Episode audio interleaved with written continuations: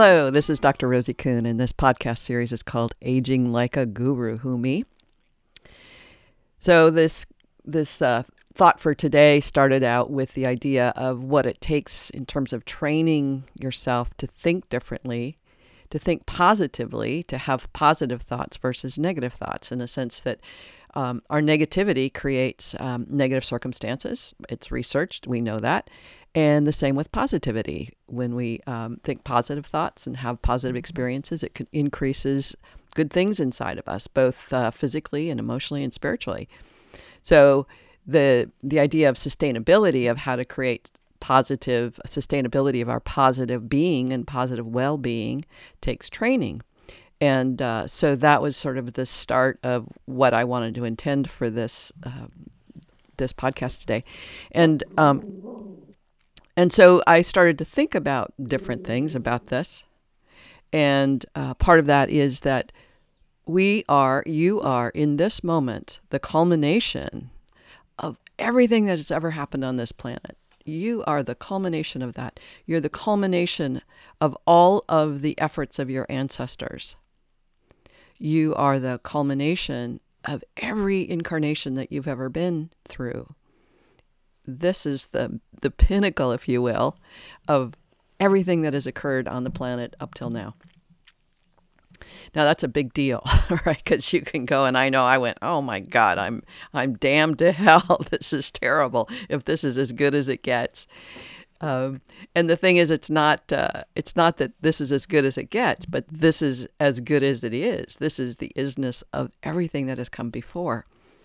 So inside you, though, is this not only all of the efforts and all of the uh, experiences, but all of the traumas. We know, again, through research, that uh, your DNA carries the traumas and the experiences of your of your ancestors, and I believe that it also carries the incarnate the um, the vibrations of your own incarnation, the memory. We call that karma, right? We carry call call it karma. So a lot of people have experiences. They uh, uh, PTSD, in a sense, is what we come into the world with because we carry this from our ancestors who've gone through incredible horrors, especially if you've gone through for instance, your um, family went through, as most of ours have, the World War One, World War Two, where people were, you know, just millions and millions of people, the genocide of so many people, so many parts of the world. So we carry that with us. Now that's um, that's part of what causes, I think, the PTSD re- responses, the tr- the trauma of of anxiety, as we carry this, oh my God, what's going to happen kind of thing. So the other element that I want to to say about that is that uh, many of us uh, know of of people in or- orphanages, I should say, children in orphan orphanages, where um, the diagnosis quite often for children who died was the failure to thrive. Now, there were so many children in so many orphanages that couldn't get attention, they couldn't get held.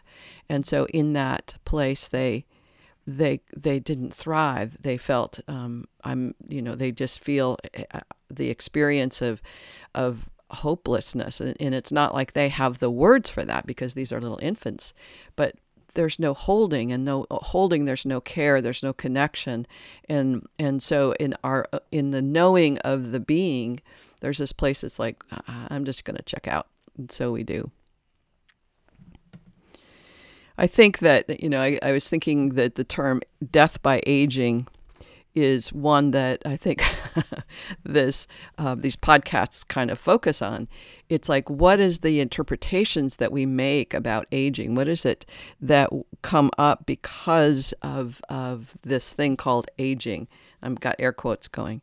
Uh, in a sense that we think of elderly, we think of um, long term care facilities, we think about isolation, we think about the depletion of, of health and vitality. In a sense, we get to a point perhaps of this thought of failing to thrive because there's a, a lack of hope, there's a lack of meaning for so many people. In fact, um, suicide rates have gone up like 30% since like for in the last 20 years and there's a higher suicide rate among elderly people and there's a higher uh, percentage of of people in their uh, who are elderly who actually uh, are successful in those uh, suicide attempts. And that's basically because there's a the sense of meaning that, and and hopelessness that that occurs. Uh, Viktor Frankl, in his book um, "In Search of Meaning," "Man in Search of Meaning," talks about um, in a sense existential experiences and and looking at the Holocaust, people who who who lived in the Holocaust and those that survived and had the the capacity survived, they had a sense of meaning and they had a sense of holding something important within them that made life meaningful.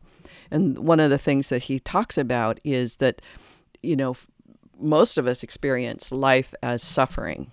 To live is to suffer but to survive requires to, that an uh, individual finds meaning in living and suffering.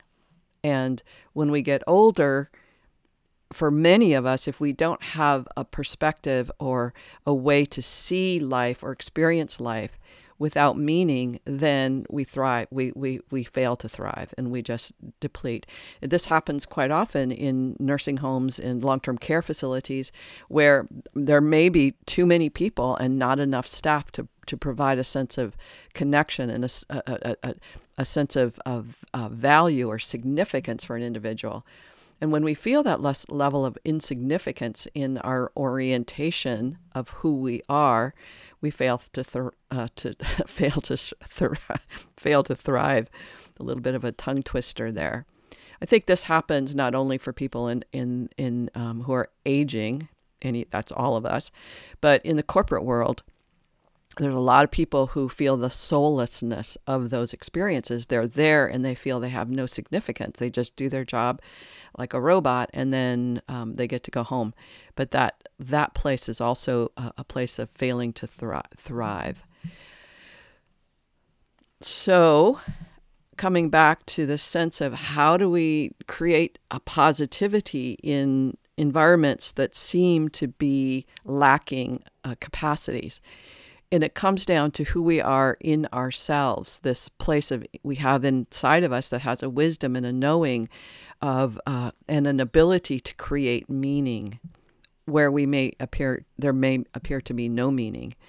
Um, we have the capacity to train ourselves to come from um, come out of what we consider to be oppressive and repressive circumstances to empower ourselves to see it differently and experience it differently now, it takes training to do this. And everybody, you know, I would love that these podcasts and podcasts by anyone who's doing these podcasts kind of things where we're trying, we're wanting to inspire people, that in that inspiration, the epiphany happens, the the um, revolutions and evolution and the um, unfolding happens in such a way that you're done with all that suffering stuff and no need to train you just got it but the the fact of the matter is is that um, training yourself to uh, have this level of positivity in your life, any level of positivity, creates uh, requires training. Just like when we were learning the ABCs, we had to go through it over and over. We had to, you know, really focus on what comes after, you know, L, what comes after P, and I still have that problem with that. Or learning our multiplication tables um, learning to read, learning um, angles or space, uh, learning to drive, we've had to practice and practice and practice. And somehow we think that we should automatically be inspired in such a way with things like this, life changing, life orientations, that it should be, oh, I, I'm inspired, I get it now, and that that should be enough. But we have to train ourselves over and over to think differently. And that might mean just a sense of uh, value, of giving yourself self a sense of value, or being able to give yourself um, a, a pers- knowing your own perspective, knowing that hey, this is how I feel, this is my truth about what my experience is, and to start to own that for yourself is a really really important start. Uh, again, people who uh, work in corporations uh, and say, well, everyone else is dealing with this level of stress. Everyone else is putting in 12 hours a day. Everyone else. So who am I to complain or who am I to have this uh, uh, have this experience or have this truth?